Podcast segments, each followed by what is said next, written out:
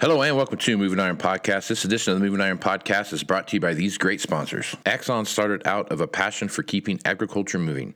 Imagine having 100 years of tire and wheel knowledge in your back pocket the next time you sell a piece of ag equipment. To find more or become an Axon dealer, please visit axontire.com. Valley Transportation has been hauling ag and construction equipment across the country for the past 33 years. Call Parker at 800 657 4910 for all your trucking needs. At Valley Transportation, our goal is to help you reach yours. No matter how you buy your ag equipment, whether it's from a dealer, an auction, or a private party, AgDirect can help you finance it. You can even apply online at agdirect.com. Learn more about your financing options at agdirect.com. Tractor Zoom has access to over $20 billion in heavy equipment sales data.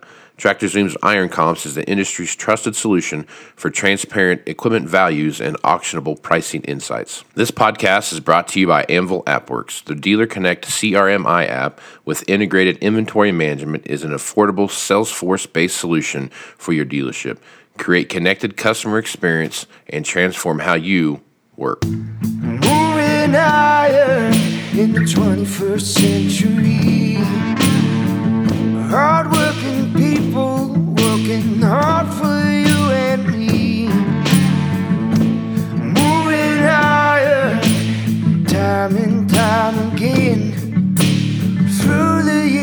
you'll find us here. Moving higher. Hello and welcome to Moving Iron Podcast. This edition of Moving Iron. Well, let's do it. Let's do it right, Shawn. Hello and welcome to Moving Iron Podcast Markets with Shawn Hackett. This edition of Moving Iron Podcast is brought to you by Axon Tire, helping dealers move more iron for the past 100 years. For more information, go to axontire.com. Axon would like to give the loyal listeners of the Moving Iron Podcast a free notepad, Shawn. I know you need one of those. I do. When you are out and about looking at birds or doing whatever it is that you're doing, taking notes, just go to market at axontire.com and you can get yourself a free Axon travel notepad. Make sure you mention you heard it on the Moving Iron podcast when you send an email to marketing at axontire.com. Valley Transportation has been hauling ag and construction equipment across the country for the past 33 years. Call Parker at 800 657 4910 for all your trucking needs at Valley Transportation. Our goal is to help you reach yours. And no matter how you buy your ag equipment, whether it's from a dealer, an auction, or a private party, AgDirect can help you finance it. You can even apply online at agdirect.com. Learn more about your financing options at agdirect.com. Tractor Zoom has access to over $20 billion in heavy equipment sales data. Tractor Zoom's Iron Comps is the industry's trusted solution for transparent equipment values and auctionable pricing insights. This podcast is brought to you by Anvil AppWorks, the dealer the Dealer Connect CRMI app with integrated inventory management is an affordable Salesforce-based solution for your dealership. Create connected customer experience and transform how you work. Shawn is with Boca, or not, you're not with Boca Raton, Florida. You live in Boca Raton, Florida, but you're with Hackett Financial out of Boca Raton, Boca Raton, Florida, and he's nice enough to come on and talk about what's happening in the marketplace. So, Shawn, how you doing, man? I'm doing good, Casey. Real good. Real good. So you had Hurricane uh, Ian hit that uh, kind of between, what I guess Fort Myers, I guess is kind of where it went through. Had some pretty significant damage there. Um, one of the bigger hurricanes they've had in that area since what, have to get- 1935 or something. Sound right? Well, yeah, 0405, they got hit pretty bad. Um, Yeah. I'm not sure it was a category four. I think it was a category three, but the damage was quite extensive there. I, so I'm thinking you got to be, you got to look back 20 years to at least have something of a similar kind of, of uh, high order damage like they're seeing there. So it's been Right. a long time. been a little bit, yeah. So it's uh thoughts and prayers go out to those people out there, man. That's a it's a tough situation to uh to go through, and and there's a lot of a lot of devastation. You know, here in the Midwest, we have strong storms that come through and do do some damage, but it usually takes you know ten or fifteen minutes for those storms to roll through here and and do what they do. And I couldn't imagine going through a hurricane with 100 plus mile an hour winds for 12 hours. You know, that would be a that'd be a whole nother deal. So it's uh I've been through, I've been through ones where we've had 120, 130. Um, it's most unpleasant. yeah And and the way it works is every 10 mile an hour higher, the damage equation is exponentially worse. So Okay. you go from 120 to 150. I mean, the, the damage is just catastrophically worse, even though it's only 30 miles an hour. It's it's a disproportionate degree of damage differential. So um yeah, the big difference between a, a three or a four. Big Yeah. difference. know. So yesterday I was I sent you a text, asked you how you're doing, see if you're out of out of harm's way. And your particular area was really a non-event. You got a little rain, a little wind, but nothing out of the ordinary for this time of the year. And you had mentioned something about orange juice going limit up, which that's right in the heart of citrus country, right there. Where uh, that, that rolled through. Talk about that a little bit, Shawn, and what you see happening there. Well, I think I think you have to understand that where we are right now with the orange juice crop is now we're, we're in the, the orange sizing, meaning that the oranges are starting to form and size. So the big issue right now would have been if very high winds were to have hit the core citrus belt. Now, the core citrus belt's not on the coast. This core citrus belt is in the internal of Florida. And by the time that storm, because it was moving so slowly, got to the internal Florida, it rapidly declined from you know down to a uh, a category one, and now it's a tropical storm. That means more rain than wind.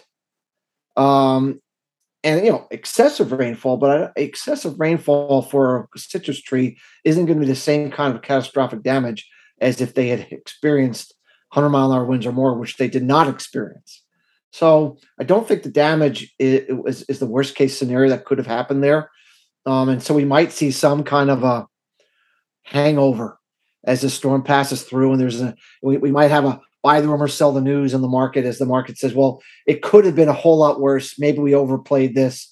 Demand is not doing well. And oh, by the way, uh, you know Brazil's going to have a significant increase in supplies starting in 2023. I, I don't think this was the worst case scenario for the citrus belt. Had it moved more quickly and had the storm stayed stronger longer, I think it could have been. But it, to me, it turned out to be more of a rain event than a citrus belt, you know, blowing the, the, the fruit off the trees in, in a massive fruit drop. I, I don't think that's what occurred here. So. Okay.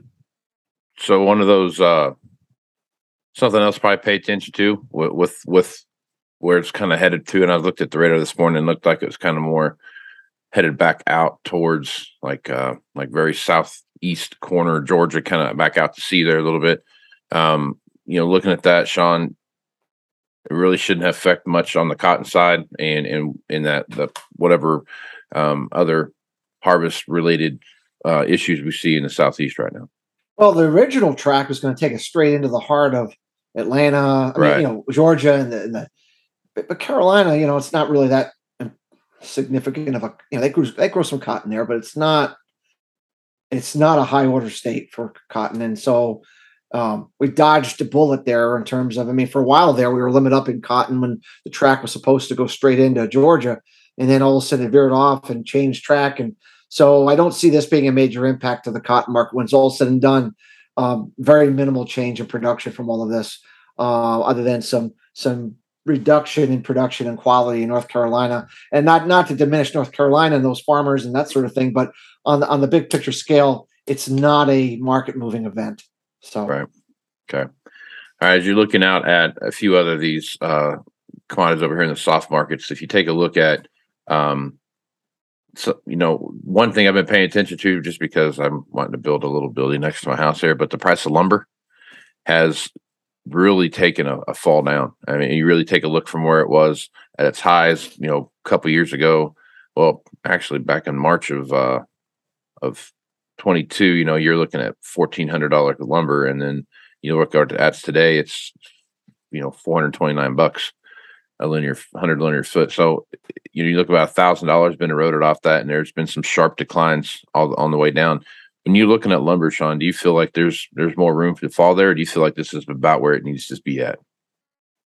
I, I kind of think you know when we, we we pop a couple of years back we had talked about you know uh, the popping of a bubble. It was a classic bubble chart, Right. straight up vertical market. hmm And when you pop a bubble, you typically lose 80 to 90% to make the low. I haven't worked out the exact percentage. I think we would get 18, 1900 dollars down to 400. I mean, actually, I can calculate it real quick. Why, why, why guess, right? Let's, Yep. let's calculate real quick.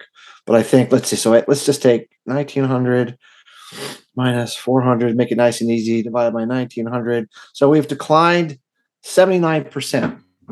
That's usually the low from a bubble Yeah. popping. And it, now, now it can sit here and go up and down, down and up and up and down and develop some kind of extended basing pattern. But I do think that this is probably a low point where we're going to start to dig our heels in and develop some kind of a sideways trade pattern. And there's a good value. The problem is, you know, it's a good value because nobody wants to build homes right now. You know, nobody wants to do because interest rates have gone up so fast, so quickly, and mortgage rates have gone up so fast, so quickly that we've literally just hit the buyer with a sledgehammer. And um, you know, and, and then of course with all the worries over the economy, I might lose my job. You know, it's it's it it it, means that the lumber demand's going to be weak for a while. But remember, lumber prices tend to go up or down well in advance of the economy. Typically, it'll drop a year and a half. It'll go up a year and a half, start going up or start going down a year and a half before an uptick or a downtick. So lumber can start to go up even when things look really, really bad, Casey. Um, and so I would say that, you know, be on the lookout for some common upturn, I would think, in lumber prices in the first half of 2023. Not because the economy is doing great at that point, because I think the market's going to be sensing that later on in 23 into 24, it's anticipating a rebound in the economy. So it's a very forward looking market for, for, for, for prices versus the economy. But for now, I, I don't really see a whole lot of reason for the market to go up much or down much from here. I think it's a sideways trade into the first half of 23, and then we'll have to take another look at it. So, gotcha. Okay. All right. One um, one thing that we've we've talked quite a bit about here, um, off and on again, um, is coffee. And you look at coffee right now, and the, you know the coffee market has has had its ups and downs here. Um, comparatively to what you know we looked at some frost issues this spring and, and what that looked like and how that was going to affect what was going on i guess it was about this time last year i guess she went to brazil wasn't it so um you know this, this time and you kind of saw how that reacted through uh through the spring into the uh sorry sorry through the fall into the spring and where we're at now so if you take a look at coffee shawn and you're looking at what's going on there our growing conditions obviously they're a little better in brazil right now than they've been um, but taking a look at the coffee market, Shawn, what are your thoughts there? Yeah, fantastic rains here in October. This is the mm-hmm. prime month for the flowering season, the blooming season, getting those flowers to to bloom and getting them to um, to set and to set the coffee potential for the next crop. So outstanding weather. Normally, that would just crash the co- uh, the coffee market here and it'd be a game set and match. It's all over. But we've had two massively small crops back to back and we have extremely tight supplies. And we're going into the high demand part of the season. What's been happening is certified stocks on the ICE exchange warehouses, which are used to deliver against futures contracts on the exchange, continue to fall. They're at 28 year lows right now at 440,000 bags.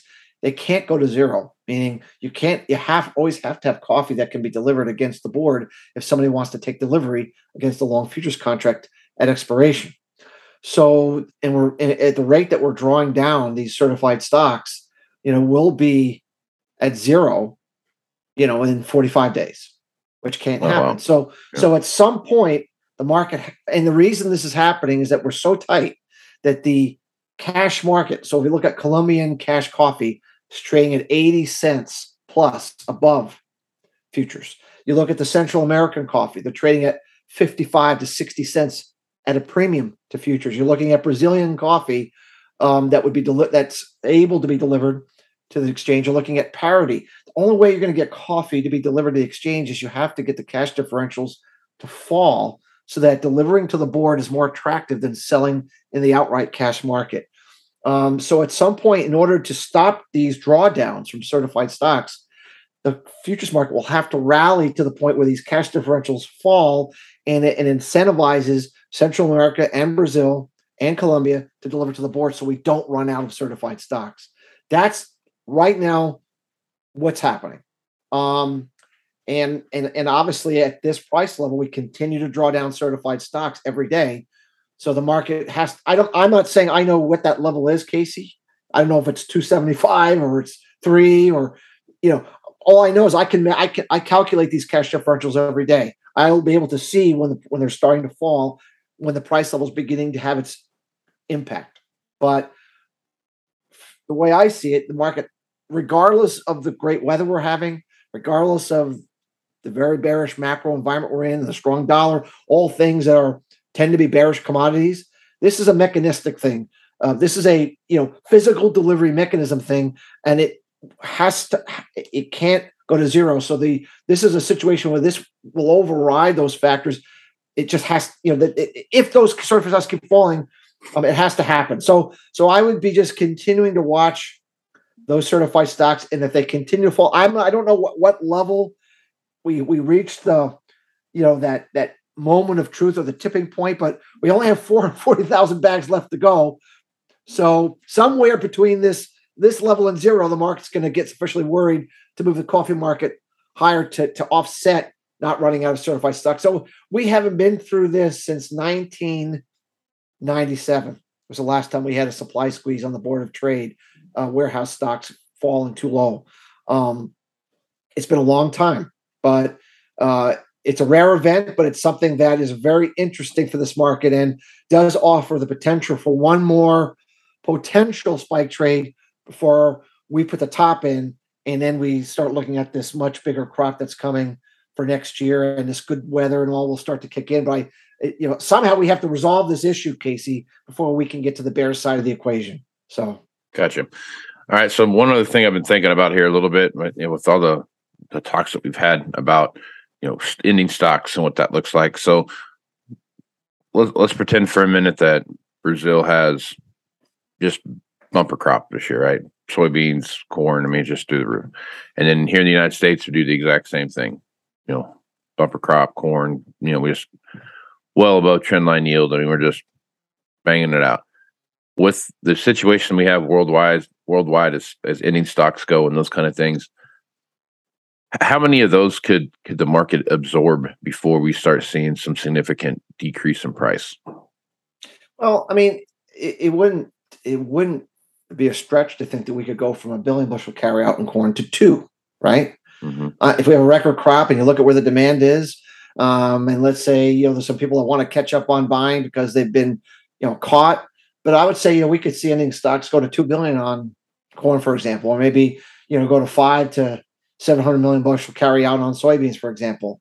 Um, what would that mean to price? You know, obviously there's a lot of factors. You know, what's the sure. currency doing? What is the. Fed doing? Um, but clearly, if you go from a billion bushel carry out to two billion bushel carry out, you know, I don't think we're going to have seven dollar corn. You know, right. I think we'll have something considerably less. We know that in, um, you know, that we found our way down to five and a half, five seventy five when we thought we were going to have a billion and a half bushel carry out. We know that we went to four and a half the prior year when we thought we were going to have two bushel carry out. So, you know, you know, eh, eh, eh, those levels based upon the chart pattern that we've seen would seem to be targets.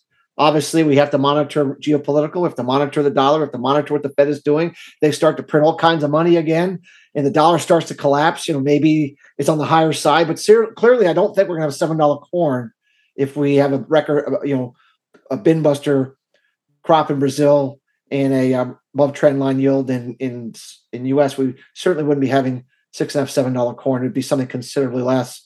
And that you know that's the kind of weather we're anticipating that we're going to have uh, at this point, unless um unless something changes in, in our view from what we're looking at. So right on. Okay, one last thing we'll talk about is uh is energy here for just a second, looking at what's going on in the overall oil complex here. If you're looking at um, where West Texas crude is. you've seen some stabilization there from what we saw over the last, the previous week and into this week here. We've seen some, a little bit of stabilization. If you look at West Texas crude, you're seeing some movement there. Um, he said, you know, a huge, you know, all the way up there from 120 down to where we're at now, at about 80, uh, whatever it is, 82.15, I think is what it's trading at right now. Looking at those two, you know, West Texas and, and Brent and, and where they're at now, that mythical eighty dollar number keeps getting tossed around there as a, as a real breaking point. and then when it gets to that eighty dollar number, that there's could be some significant slide in what we see happening in the overall oil marketplace right now, Shawn. So I guess looking at oil, are, do you think that eighty dollar mark is is where folks are are, are going to, you know, get a little panicky and you could see a, a significant drop, or do you feel like there's still this is about where oil needs to be at? we were traded below 80 already and we right. got down at 75 but just just think of it this way we've been absolutely dumping millions of barrels of oil daily from the SPR, just dumping it, just just dumping it. The refineries working at 103% capacity. I'm, I'm kidding, but I mean, as fast as they can to produce diesel and gasoline like they've we've never seen before ahead of the elections, and we still have $80 crude oil. Um, how long are they going to continue to dump SPR? Uh, uh, yeah. How much longer? I mean, you know, at the rate that they're drawing it down, if they intended to just totally clear the clear it out and go to zero, you know, maybe they could do it for another year. But are they going to do that? Are they going to just totally drain the entire SPR down to zero? I don't think so. Um, what would be the incentive to do it after the elections are over? What? Why would anybody feel the need to to do that any longer? Because you don't have any elections for another couple of years, and at least in the House of Representatives and the President. So Right. I just think you know one, it when we if we were to stop in December and all those millions of barrels of oil supply that are been thrusted on the market stop, there is nowhere else to get those that supply. I mean, there's no we're not going to produce it. Right. We're not going to get it from anybody else. So what the price just seems to me like you know we have and remember what's the low what's this the lower energy price is a huge stimulus right now huge stimulus for the global economy huge stimulus for the US meaning we're actually stimulating the economy by getting these energy prices down. And I think the market is looking at crude oil incorrectly. Normally when the crude oil price falls like it has it means that we're in a crash in the economy. The demand is terrible. We have an oversupply of production. But because the oversupply is built on dumping SPR, not from excess US production, it is actually not a signal of that. It's a it's a it's a manipulated signal of a temporary supply that's been thrusted on the market that cannot last. So once you remove that supply, the market has to very rapidly go back to a level where actual supply and demand, you know, meets itself. And I, you know, we were at 120, 130 before they decided to dump SPR. I'm not smart enough to know, you know, exactly how high we would go, but I just, th- I just feel that we're pushing on the string at this 75 to 80 dollar barrel area, and the market's misperceiving what's really happening there. And when you look at actual U.S. production and actual U.S. demand, there's a mismatch still, and and and we're stimulating right now. So I I really think there's a wake up call in the energy market from somewhere late after the election into the first quarter where the market will have to rapidly recalibrate what the true price is based on real production against real demand if in fact politicians back off SPR. You know, I don't know if they're going to for sure that they're going to do that, Casey. I can't know for sure, but I I just don't think they're going to run these supplies down to zero, and I don't see where what the political benefit to them anymore is once the elections are over. So I would be thinking about if I'm a cash buyer of diesel, I'm a cash buyer of gasoline, if I'm a cash buyer of crude oil, boy, I think I'd be looking at making sure I got tight, you know, tight, you know, tightened up, buttoned up here in the fourth quarter for my future needs in 2023. I think this is going to be a good opportunity for cash hedgers to, you know, get themselves buttoned up a little bit. That's at least that's the way we see it. Now, you know, we're not energy experts at all. We're ag experts, but I think, you know, that's a pretty good solid outlook for energy, at least the way we're looking at things. So Right on. Makes a lot of sense. Never thought of it like that, Shawn. All right, Shawn, good stuff as usual. Folks want to reach out to you and get more information about what it is you're doing over at Hackett Financial. What's the best way to do that? Our website is Hackett, H A C K E T T, advisors.com. Lots of information on there about our weather cycles, capital flow cycles, what we do, how we do it, to see if what we do could be of value to your listeners. Right on. I am Casey Seymour with Moving Iron Podcast. Make sure you check me out on Facebook, Twitter, and Instagram at Moving Iron LLC. You can also find me on LinkedIn at Moving Iron Podcast and the ever so cleverly named Moving Iron Podcast YouTube channel. Just marketing is my thing, Shawn. I don't know if you knew that or not. You're you're a guru. I got I got to hand it to you. So you want more information there, go to uh, movingironllc.com. That's everything Moving Iron related. The information for the Moving Iron Summit coming up here in Nashville, Tennessee, September 11th through the 13th of 23. And the good folks over at Axon decided to do something very, very special. So check this out. If you uh, use the code Axon when you check in, you get a 25 or sorry, $50 discount off of the price there. So check that out if you're interested in doing that. It's a good reason to go do that. So with that, Shawn, I appreciate you being on the podcast, man. Always, always a blast, Casey, and uh, really appreciate you always, always giving me the, the opportunity to do this on a weekly basis. Wow, you're you're the one that's helping me out more than I'm helping you, and I promise you that. So with that, I'm Casey Seymour with Shawn Hackett. Let's go some more folks out. Axon started out of a passion for keeping agriculture moving. Imagine having 100 years of tire and wheel knowledge in your back pocket the next time you sell a piece of ag equipment. To find more or become an Axon dealer, please visit axontire.com.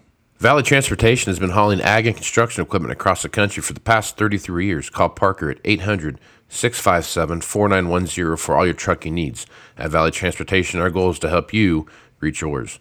No matter how you buy your ag equipment, whether it's from a dealer, an auction, or a private party, AgDirect can help you finance it. You can even apply online at agdirect.com. Learn more about your financing options at agdirect.com. TractorZoom has access to over $20 billion in heavy equipment sales data. TractorZoom's Iron Comps is the industry's trusted solution for transparent equipment values and auctionable pricing insights. This podcast is brought to you by Anvil AppWorks. The Dealer Connect CRMI app with integrated inventory management is an affordable Salesforce based solution for your dealership. Create connected customer experience and transform how you work. Moving higher in the 21st century.